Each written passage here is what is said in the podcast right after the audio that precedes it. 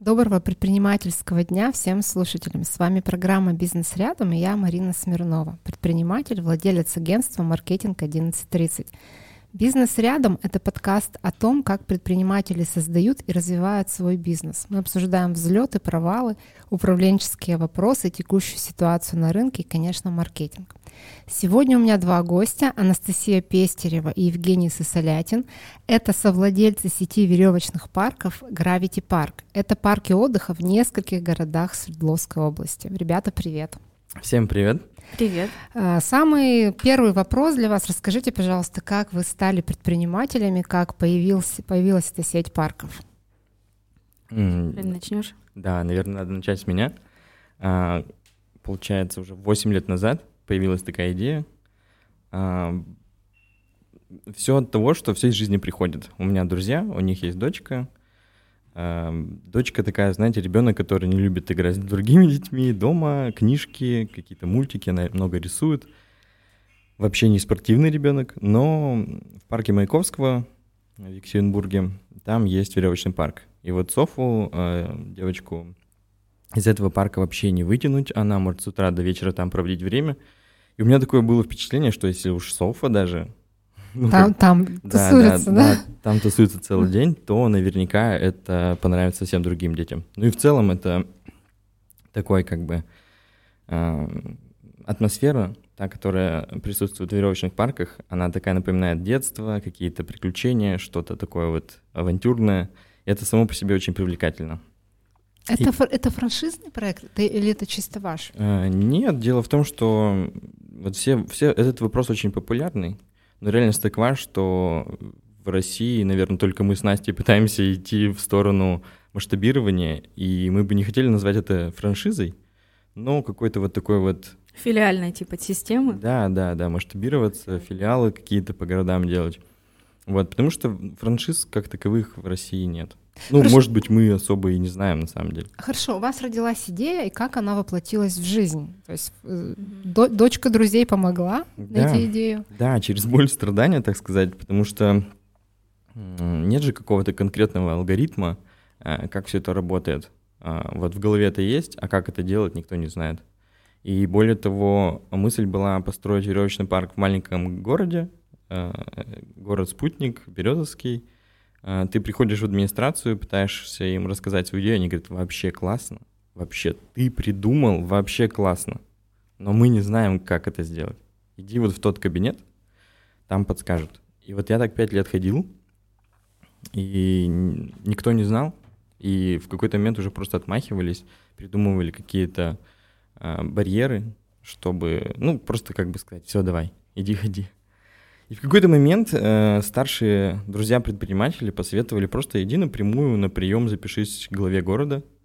Э, есть установленный порядок, регламент, там раз в месяц любой житель города может записаться на прием к э, главе. И все, это было 13 января, я как сейчас помню. Э, большая очередь, приемной, там бедолаги сидят, все новогодние праздники у них все было плохо, там какой-то воды не было, что-то еще, со, проблемы со здоровьем. То есть пришли с проблемами. И я сижу, хочу рассказать про веревочный парк и попросить совета, как это вообще начать, э, какие вообще есть э, механизмы. Ну, до меня очередь дошла, я вижу, что там небольшая комиссия, там три секретаря или, ну, какие-то, в общем, три человека и глава города – Евгений Рудольфович. Я вижу, что он даже на меня не смотрит. Он уже настолько утомился с самого утра вот этими вот всеми проблемами. Новый год у него начался не очень. С проблем. Да, да. Ну, в принципе, мне кажется, у любого главы что-то подобное так и происходит. Ну и, честно говоря, встреча не задалась, даже, не, даже на, на меня не посмотрели, по большому счету. Но я понимал, что это все от проблем, вот, э, от, которые были до меня. А девушки в комиссии, которые сидели, они говорят, все нормально, просто приди в другой день, э, не как житель города, а как предприниматель. Вот, кстати, фишка предпринимателей, некая преференция, что можно заявить о себе как э, о каком-то человеке деятельном, и тебя выслушают. И все, и это произошло, не пришлось ждать месяц, буквально через там неделю, по-моему, уже мы э, встретились э, в приемной, уже была встреча один на один, у меня был там час времени, И буквально за 10-15 минут я, ну я уже, я 5 лет к этому готовился. У меня презентация вообще от зубов отскакивала на все вопросы, я знал ответы, и я, ну, смог заинтересовать э, главу. То есть они что, они выделили место и финансирование? Нет, ага. Нет. Это так мило. Все, кстати, об этом спрашивают, что, типа, ну как Зачем нужно было туда идти? Вам помогают, вам государство вам помогает. Честно говоря, э, государство нам не мешает. Этого достаточно, и все.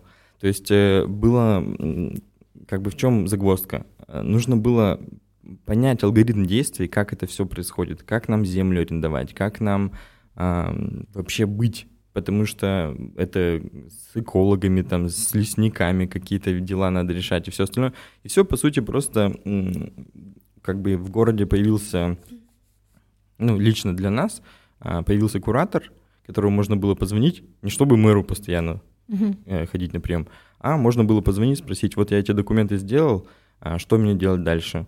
И там, по сути, вот таким образом и была поддержка. Еще нужно сказать действительно, что ну, как бы это такой был опыт первый для меня, и для администрации там в городе. Ну, как бы все решаемо, и я говорю, все решаемо не то, что какие-то схемы там, что-то еще, а просто вот в рамках закона все можно походить, там бумажки, конечно, это... Я когда первый парк построили мы, я думал, я никогда в жизни больше этим заниматься не буду. А в каком городе в итоге построили? Э, в Березовске, да. Угу. И более того, на второй год мы уже расширялись. И какие сейчас у вас есть, Анастасия? А, у нас есть а, Березовский и Асбест, получается. Угу. А, смысл в том, что для чего нужно было нам ходить в администрации, и вообще тенденция развития наших парков именно идет по этой схеме, когда мы идем через администрацию города. Для чего? Для того, чтобы нам выделили землю. Потому что, как показывает э, ну, практика и опыт, э, та местность, под которую э, выделяется допустим, на строительство парка, это обязательно местность обычно принадлежит местной администрации, не какому-то частнику, потому что нам что нужно? Нам нужны деревья. Вот. И в этом-то и основная загвоздка, почему мы и пошли в эту администрацию, и почему мы в них ходим, и везде там отправляем письма.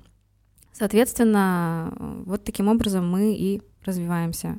Мы находим землю, затем мы привлекаем бюджет. Как мы бюджет привлекаем? Мы, э, мы обычно находим инвестиции, либо займы. Первый парк тоже на займах и грубо говоря, с кредитом. И у нас, у меня то же самое. Э, в Азбесте, когда мы это все строили. Соответственно, сейчас у нас план масштабирования идет такой, что мы хотим развиваться в других городах Свердловской области, но когда мы проанализировали, можно сказать, эм, ситуацию по городам, мы сейчас для себя ставим определенную цель, что э, это будут города с населением от 60 тысяч человек. Ну, потому что у нас просто есть уже такой опыт. И в дополнение ко всему, а сейчас э, в голове, по крайней мере, есть идея такая, чтобы открыть какой-то из парков не в области вообще, а Свердловска имеется в виду, а в той области, где, например, летний период длится дольше. Ну, в теплых краях. Да, да, да. Ну вот у Жени тоже э, был э, момент, когда он тоже мы об этом обсуждали еще до того, как мы объединились. А он ездил куда в Сочи ты ездил? Ну да, да эта идея как бы на поверхности на самом деле, что у нас да зима, логично вроде как. Зима всё. очень долго, и то зимой даже люди готовы ходить. И у меня сразу же в первый сезон мы отработали, я такой, надо ехать в Крым. Я приехал в Крым, посмотрел, э, в Ялте там вообще не такая атмосфера предпринимательская, как здесь. Там все еще такое все, ну, друзья, товарищи все. А второй момент, там просто деревья совсем не такие, как у нас. И они там все очень такие хрупкие, южные, для красоты. Не для того, чтобы корабельные сосны тут у нас растут. Ну и, в общем, в Симферополе посмотрел, в Ялте ничего не подходит на сваях делать тоже не вариант, это не то, что мы хотим. Ну, теряется просто эффект присутствия, что ты в да, да, да, да, да. природе. Ну и, в общем, в южных регионах, там, в Новороссийске я смотрел, а, честно говоря, вот как бы с первого взгляда в мою поездку ничего не получилось. Я как бы так оценивал, смотрел, как это все может э, организоваться, и ничего, ну, как бы вариантов не было. Вот, но эта идея не покидает, а, потому что, ну, так или иначе, в больших городах это все распространено. В каждом районе города есть какой-то веревочный парк, а просто обычный парк для отдыха, и там уже что-то есть. А вот в таких городах, там, допустим, а, как наши. Да, как наши маленькие спутники, люди же тоже живут, и в целом неплохо живут. И стереотип такой, что оттуда все уезжают, но реальность такова, что эти города существуют, и там все равно живут люди, и им тоже нужно что-то делать. А получается, у вас сезон это лето, а зимой парки просто стоят или там тоже какие-то развлечения вы делаете? Нет, у нас зимой сейчас развлечений никаких нет, то есть он стоит, это сезонный такой бизнес. А, и как раз э, вот э, нам много кто предлагает, даже сами горожане городов э, пишут нам там везде ВКонтакте о том, что мы хотели бы, чтобы вы открывались и зимой работали тоже, но мы понимаем, что фактически посещаемость такой же, как это в сезон происходит, такого не будет. Поэтому вот это один из нюансов, который есть в нашем бизнесе, ну это как на банане покататься, грубо говоря, тоже лет, летом только возможно такое удовольствие. У нас то же самое. Вот. Как это можно избежать? Ну, это точно можно решить тем, что открываться, например, внутри каких-то торговых центров или делать какие-то ангары и делать на сваях, чтобы это все было под закрытым. Ну, в общем, по идее, есть над чем поработать, соответственно, масштабировать эту идею. Да, да, да, да. Можно куда. И тем более, что как бы был опыт работать зимой, э, это в целом вот работа ради работы. Угу. Там содержать в порядке, там снег почистить, э, охраняется это все. Но по факту эффекты, конечно, с точки зрения бизнеса тут нет. Заработка, да. Зимой угу. нет смысла. Хорошо, давайте я поспрашиваю вас про целевую аудиторию. Да, ваша целевая аудитория, я так понимаю, это родители и дети, да? Да, а, все так. Насколько тяжело с ней работать, э, плюсы и минусы?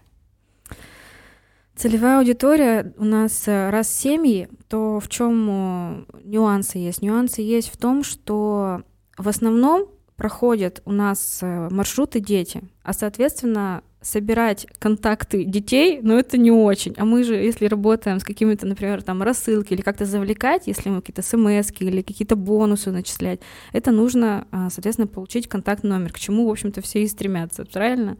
А у нас система бонусная такая, что мы можем взять контакт родителя фактически, либо мы заводим несколько вот этих аккаунтов. Я вот сейчас даже вчера тоже осматривала, а, кто у нас регистрировался, просто для интереса. И получается, что создано много аккаунтов у одной семьи, и фактически это немножко можно на спам будет походить, если мы начнем рассылку это распространять на них, на эту семью. А так это было бы очень точное взаимодействие, если бы можно было, ну, может, эту систему можно бонусную так настроить, чтобы а, в одном аккаунте можно было содержать несколько как бы так, участников. То есть, например, вот родителей, там у тебя можно заполнять там дни рождения детей. Это бы помогло с работой с аудиторией если мы говорим про вот такие системы, как рассылка, там, uh-huh. пуш, там, уведомления и так далее. Это вот в этом плане.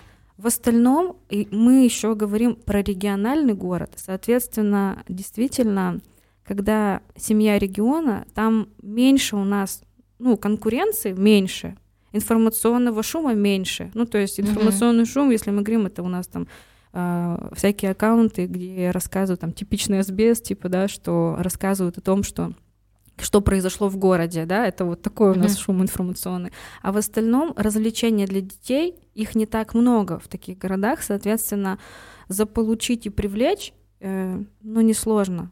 А, особенно учитывать то, что у нас парки находятся в достаточно просматриваемых местах, и они очень яркие. То есть даже проезжая по одной из улиц, можно увидеть яркость красок, и уже интересно.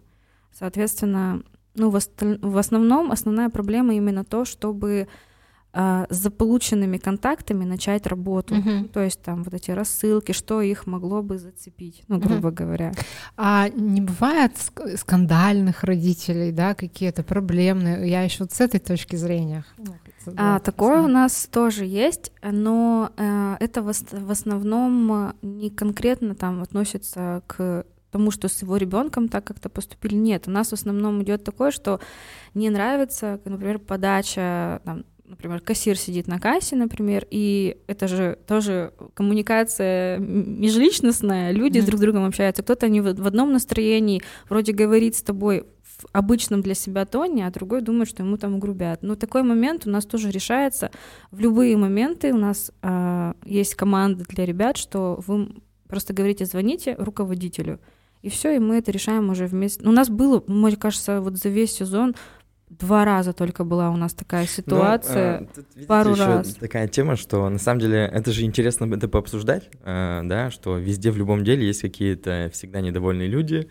Это неважно, доставка у вас еды, там автомойка либо веревочный парк. Есть люди, которые заряжены на то, чтобы сейчас что-то я устрою. А, вот, да, и у нас как бы мало такого, потому что сама специфика, она не подразумевает какую-то вариативность действий. У нас четкий регламент, четкие правила безопасности, э, инструктора, они на зубок все это знают. И тут как бы э, ситуации возникают только в тех случаях, когда уже человек сам хочет что-то ему, mm-hmm. вот ему все не нравится, очередь что, а, как, а у нас там еще как бы испытания, они все направлены, по сути, переправиться из одной точки в другую, из точки А в точку Б через какие-либо препятствия. И помимо физических каких-то э, навыков, нужно еще смекалку, э, подключить голову. И многие родители, мамы, папы, они раздражены всем подряд, и они буквально каждое испытание, а тут как? А тут, а что здесь делать? А как? То есть иногда мне, вот лично мне хочется сказать, ну голову включите, подумайте. Ну то есть там как бы э, сам по себе процесс в парке устроен как бизиборд вот для детей, которые трогают что-то, какие-то замочки, что-то как бы по принципу конструктора, по принципу головоломки.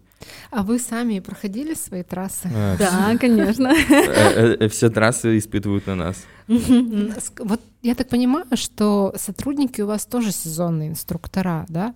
А насколько сложно с кадрами, например, в небольших городах или а. просто?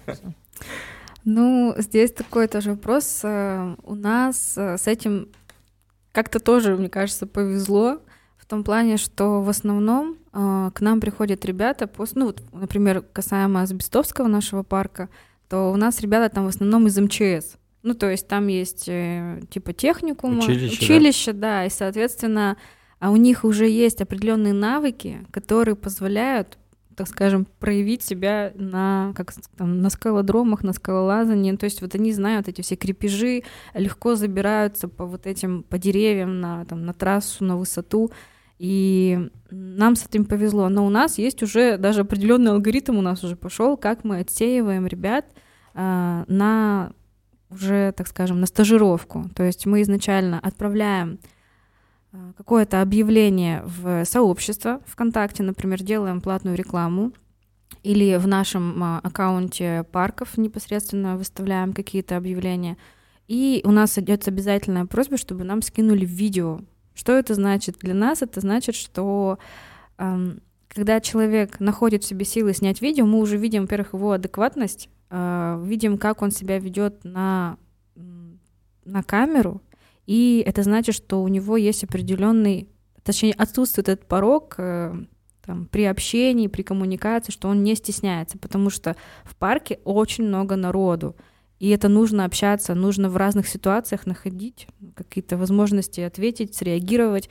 И, конечно, с первого там видео этого непонятно, но мы уже, в принципе, можем по человеку, как он выглядит, понять, а, подходит он нам или нет на первую встречу. И вот таким образом у нас происходит тоже, можно сказать, какая-то воронка, что ли, о том, как мы нанимаем людей. После этого у нас происходит встреча, там Женя или я общаемся с человеком, задаем вопросы, Особенно мне нравится, Женя все время задает вопросы на тему там, как ты там разные ситуации создает, что, например, а вот если, например, пришел такой-то чувак, начинает там ругаться с тобой там или говорит, что у меня ребенок. Ну, бывает пьяные родители, кстати, приходят такое, бывает у нас было несколько раз. Это отдельная тема, э, такая неприятная. Вот как раз специфика нашей работы. Что есть разные родители, можно вот это сказать. Mm-hmm. И, соответственно, что в таких ситуациях ты должен среагировать. Среагировать адекватно, среагировать так, чтобы не поругаться, не ухудшить ситуацию. И, в общем, вот а, после этого мы уже понимаем, что человек может выйти на стажировку.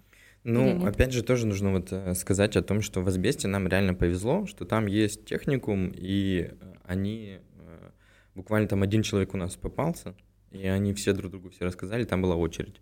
Но вот э, то, что везде так, это точно нет. Вот кадровое голодание, оно очень ощущается, сто процентов, в том плане, что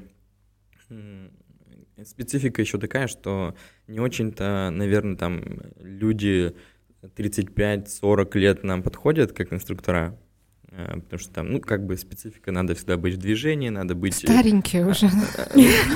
Хотя это в полном расцвете сил, как бы, да, люди полностью э, вполне на все способные, да, но это странновато, когда ребенок там 7 лет э, где-то ползает, немножко застрял, и за ним э, дяденька поднимается 40-летний.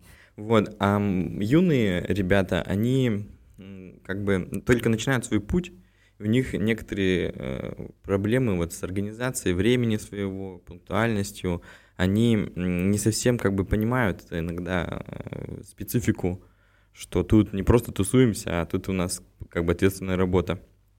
Но это тоже все решаемо, там как бы э, у нас достаточно интересный как бы проект, и в целом-то, наверное, у нас всегда там есть 2-3 человека на замене, ну как бы на... На резерве. На, да, на резерве под карандашом, что мы можем позвонить, они такие, да, мы все Ну, мы, честно говоря, и много времени уделяем работе с э, командой. У нас как-то так пошло, что мы не приверженцы каких-то определенных вот этих уставов, правил и так далее, но это у нас есть такой документ, называется типа Устав, реглам, регламент, регламент парка, да. но он, грубо говоря, сделан в док, в, ну, в Гугле Docs до Google, и это все в очень простым языком все написано. То есть, например, э, такая такая-то ситуация, как мы видим, то есть там написано, что как мы с Женей видим, какая реакция должна быть.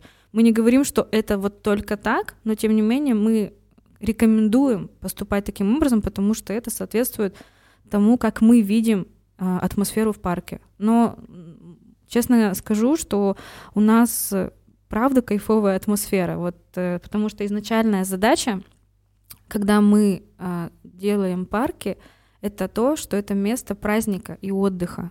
И, соответственно, каждые выходные мы старались делать какое-то какое мероприятие, причем это делается за счет собственных средств. Мы за это не брали деньги. То есть мы, например, мы устраиваем праздник холли.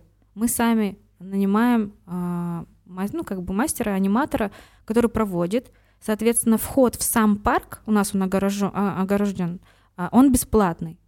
Соответственно, а, сам праздник, он для гостей абсолютно бесплатный. А вот на трассы хотите, идите, не хотите, не идите. Но, как показывает тоже практика, э, просто в региональных городах это обалденный отклик, потому что люди, ну, этого не хватает детям. А тут получается, что ты пришел, ты можешь даже на трассы не ходить, но ты, ребенок у тебя повеселился, он посмотрел, он, ему тут сладкую вату купили, он вообще счастлив. Ну, то есть вот такое ощущение, что это такой изначально очень добрый и душевный бизнес. Вот так вот. Поэтому им очень приятно заниматься. Угу. Вот. Вы совладельцы. Как да. вы делите обязанности между собой? Кто чем занимается? Или ну, как у вас это организовано? Ну, очевидно, что Настя за, за красоту отвечает. Это очень важно. Да, если серьезно, то как-то у нас вообще с этим проблем никогда не возникло. Мы как-то сразу же понимали, а, я четко понимаю свои сильные стороны и точно понимаю свои слабые стороны. И при этом Настя, как бы, наверное, примерно так же. И все, у нас вообще никогда не возникало. Ну, у нас правда, у нас э, в основном э, просто все как-то на откровенности и на честности. То есть, если я понимаю, например, что я вот это могу, я прям так и говорю, что Женя, вот я могу вот этим заняться. Женя точно так же говорит, слушай, я а я сразу, даже когда вот мы начали общение за тему сотрудничества, партнерства, как-то сразу пошло, что э, мы с Женей обсудили, что я честно говорю, Женя, я в стройке ни черта не понимаю. Ну вот слово совсем. Что-то, если вот касаемо этого всего, я ничего не знаю. Но я могу отвечать там за учет, финансы, вот за ведение вот этого всего. Это могу. Он говорит, все, класс. И все, и мы как-то, если какие-то сложности есть, мы просто обсуждаем это и договариваемся. Вот как-то так. реально не было ситуации. Ну да, это же как бы такой стереотип, на самом деле, что там с родственниками нельзя работать, Да-да-да. с друзьями. Но об этом говорят в основном те люди, которые никогда не работали э, с родственниками, друзьями. Либо просто какой-то... Либо был опыт неудачный, и они такие... э, Это ну, все, это всегда всё, да. так, да. Но фактически э, предпринимательство, оно же как бы не один раз опыт. Мы, вот что Настя, что я, у нас еще куча всяких проектов было и сейчас действующих.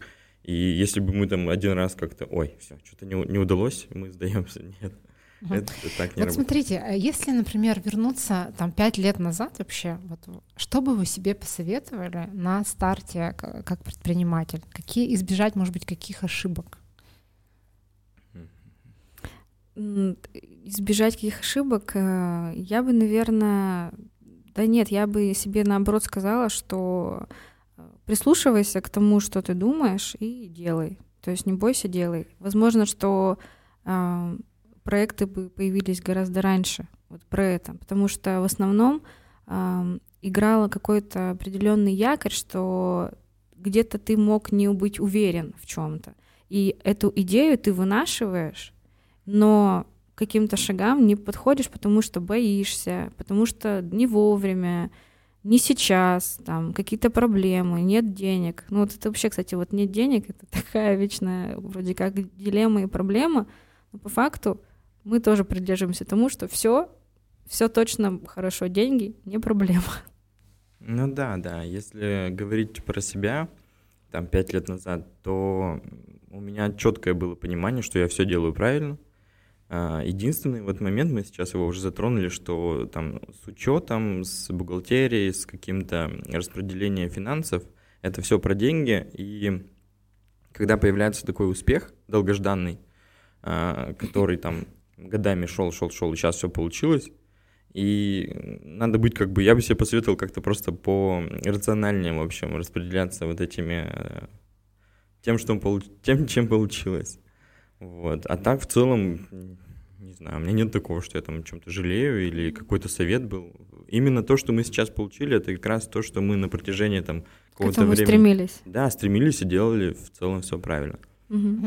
А, в цел- Вот сейчас у нас эм, экономически не очень такая благоприятная ситуация, хотя кто по-разному оценивает, да, вы как-то на себе чувствуете влияние происходящего в мире или нет? Это, это интересная тема, потому что мы же вот первый парк открыли в Березе, как раз это был э, первый год пандемии.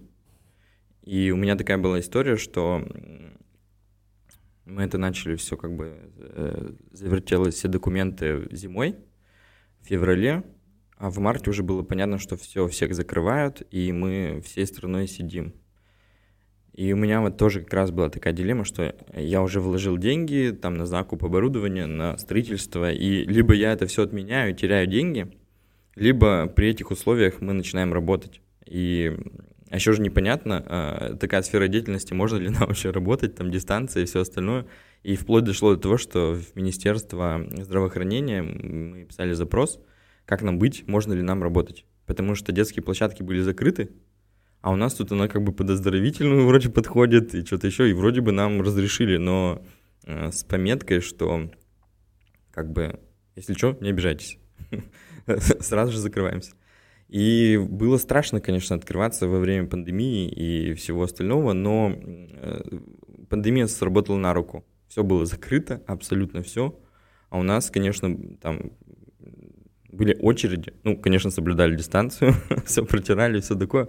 Но первые там 3-4 недели были просто невероятные очереди. Так что в этом плане было круто.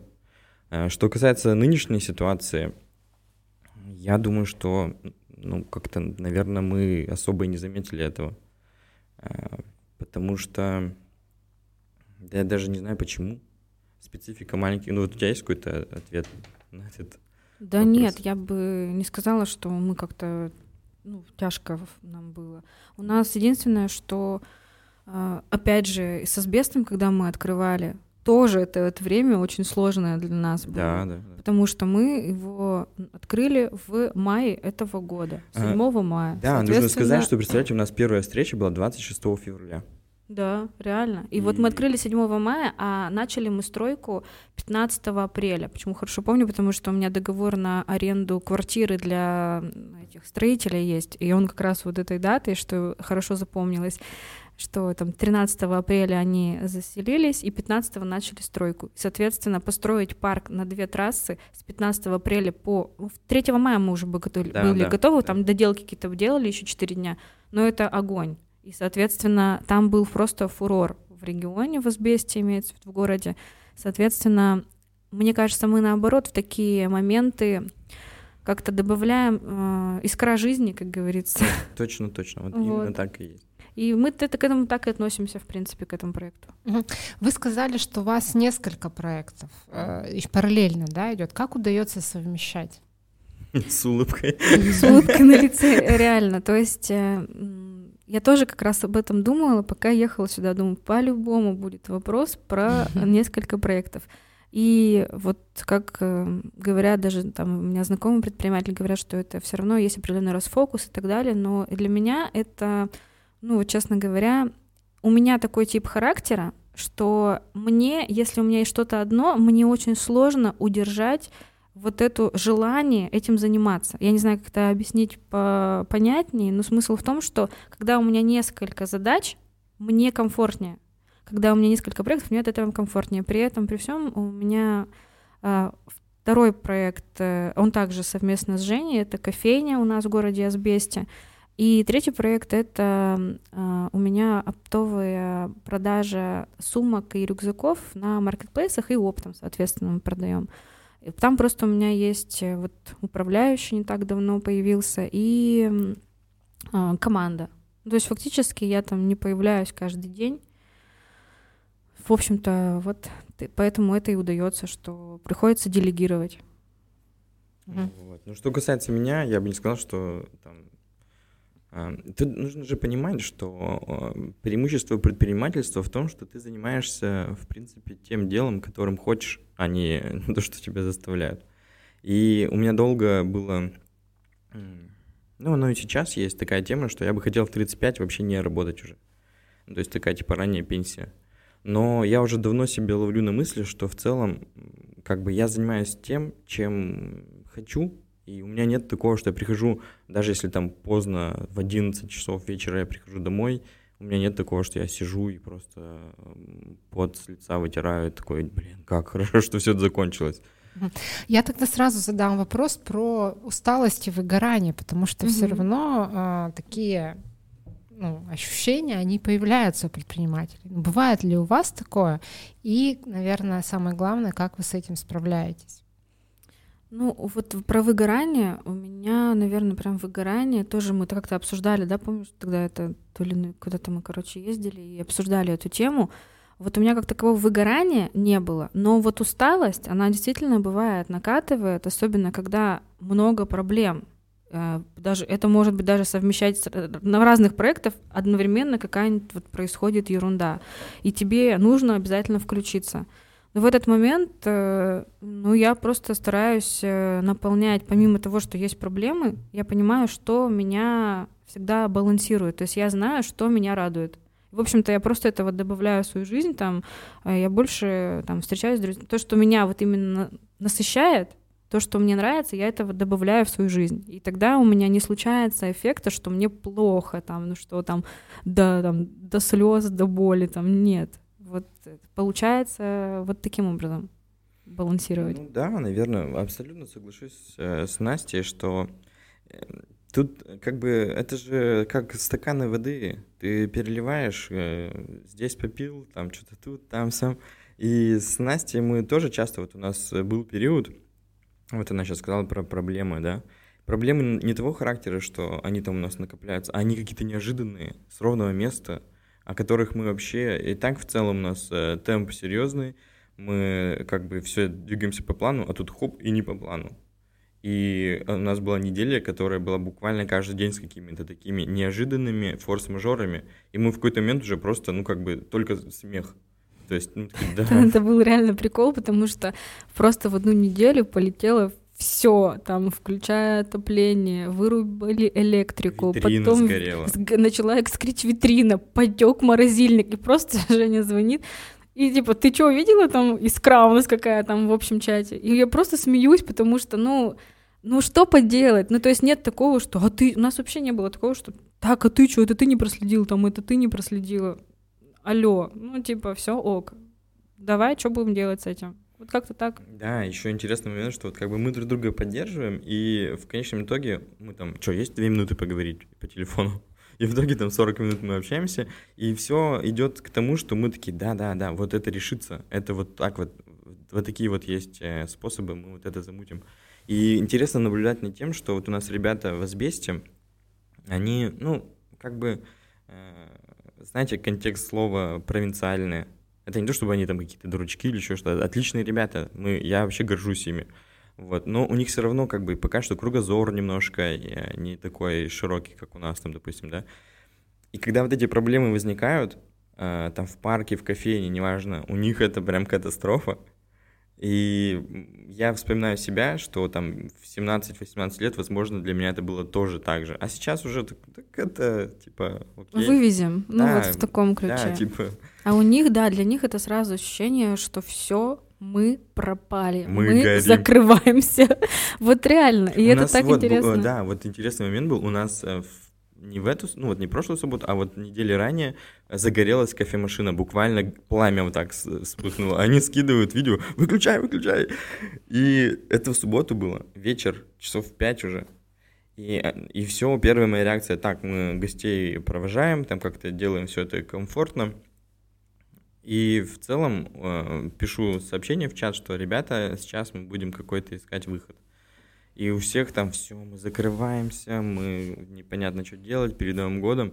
А фактически мы буквально уже к 8 часам вечера из Екатеринбурга уже привезли новую машину. Они офигели, да и мы офигели. Но как бы это как раз вот говорит о том, что э, ну, можно было сесть и зареветь и, и думать. Есть проблема, надо ее Да, решать. вот это главное, что у это нас точно. есть. Вот так.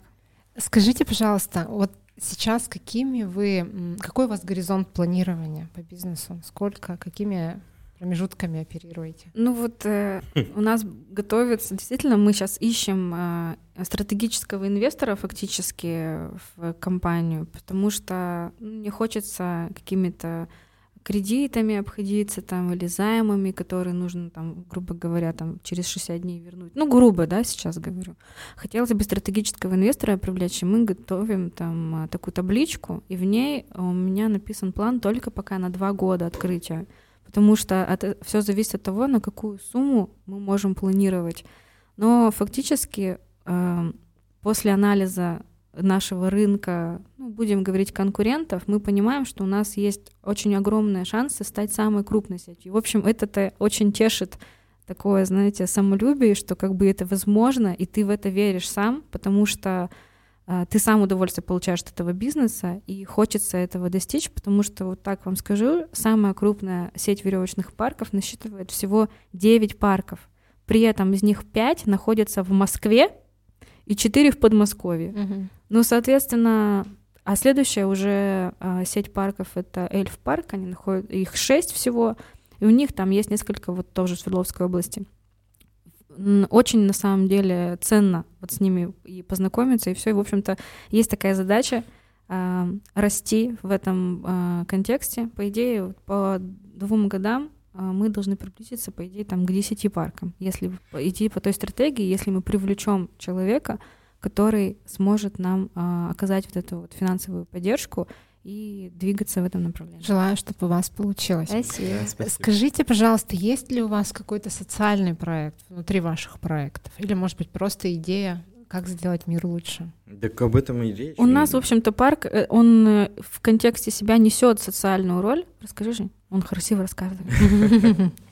Да, вот Настя уже затрагивала э, тему, что в маленьких э, городах, э, ну, будем честны, это, конечно, часть продвижения, э, часть создания положительного образа э, парка, э, что вот, допустим, у нас каждые выходные мастер-классы. То есть там, если они не бесплатные, то это какая-то условная стоимость, там, 100 рублей. мастер-классы на тему рукоделия, каких-то вещей, там, вязать узлы, там какие-то они делают аппликации, что-то, какие-то мыло варят. Ну, то есть каждую неделю всегда э, приходят в парки в Березовский и в Асбест мастера, которые готовы провести мастер-класс. Потом, что мы еще делаем? Про безвозмездные да. вообще вот эти да, да, то есть безвозмездно у нас очень часто вот на постоянной основе в Березовске и в Асбесте уже такое было, что какие-то, допустим, городские мероприятия, или там надо поддержать э, какие-то детские дома, или просто вот есть... Благотворительные фонды, да, реабилитационные центры. Да, незащищенные э, семьи какие-то вот неблагополучные. Ребят, дети-то ведь они вообще не виновны. Э, вот было такое много раз, когда приходит отец с бутылкой пива, пьяный, и его, конечно, ну, там устраивает скандал, его, ну, как бы... Не пускают. Ну, как бы сказать, мы иногда не против, что вот вы сидите спокойненько на скамеечке, и главное, чтобы не устраивать вот эту вот атмосферу какого-то... Пьяного напряжения. Да, пьяное напряжение, вот это круто. И обидно, что у него ребенок сидит рядом, и у него прям слезы на глазах, что папа купил пиво себе, а не билет в парк. И, конечно, сто раз такое было, когда мы, мы это даже с инструкторами там, обговаривали, что, ребята, если вы видите, что такая ситуация, уделите время ребенку, ну, там, по маленькому уровню его запустить или еще как-то. То есть очевидно, что у родителей часто бывает такая история, что они сидят, а, ой, да ты не сможешь, да ты, да ты себя видел. Вот это вот какое-то вот навязывание каких-то проблем ребенку, у которых их нет, они потом откладываются. А у нас мы, в принципе, там все супергерои, все дети, которые к нам приходят, они все все смогут.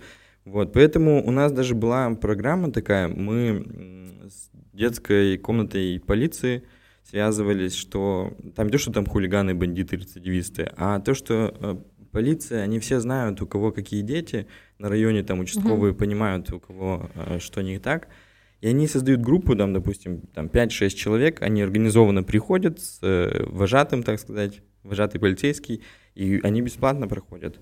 Многодетные семьи у нас э, тоже по... Надо сказать, что у нас вообще билеты очень дешевые, самые дешевые вообще в области, там доступно всем. То для многодетных семей там еще скидка дополнительная.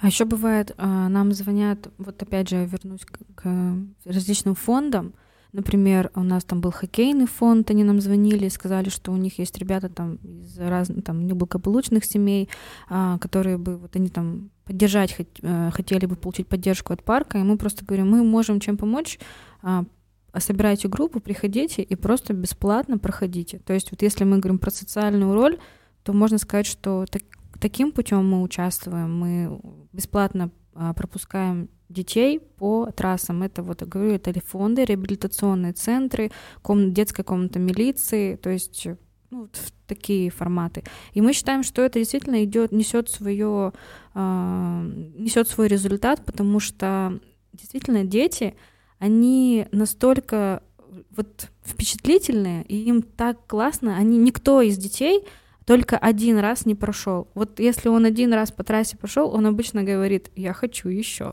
Вот да, так, да. Эти, и это, это очень круто, потому что каждый раз, когда вот приходишь в парк и сидишь на скамейке и смотришь на эти радостные, довольные лица, как дети а, просто обалдевают, это, конечно, вот очень заряжает и радует.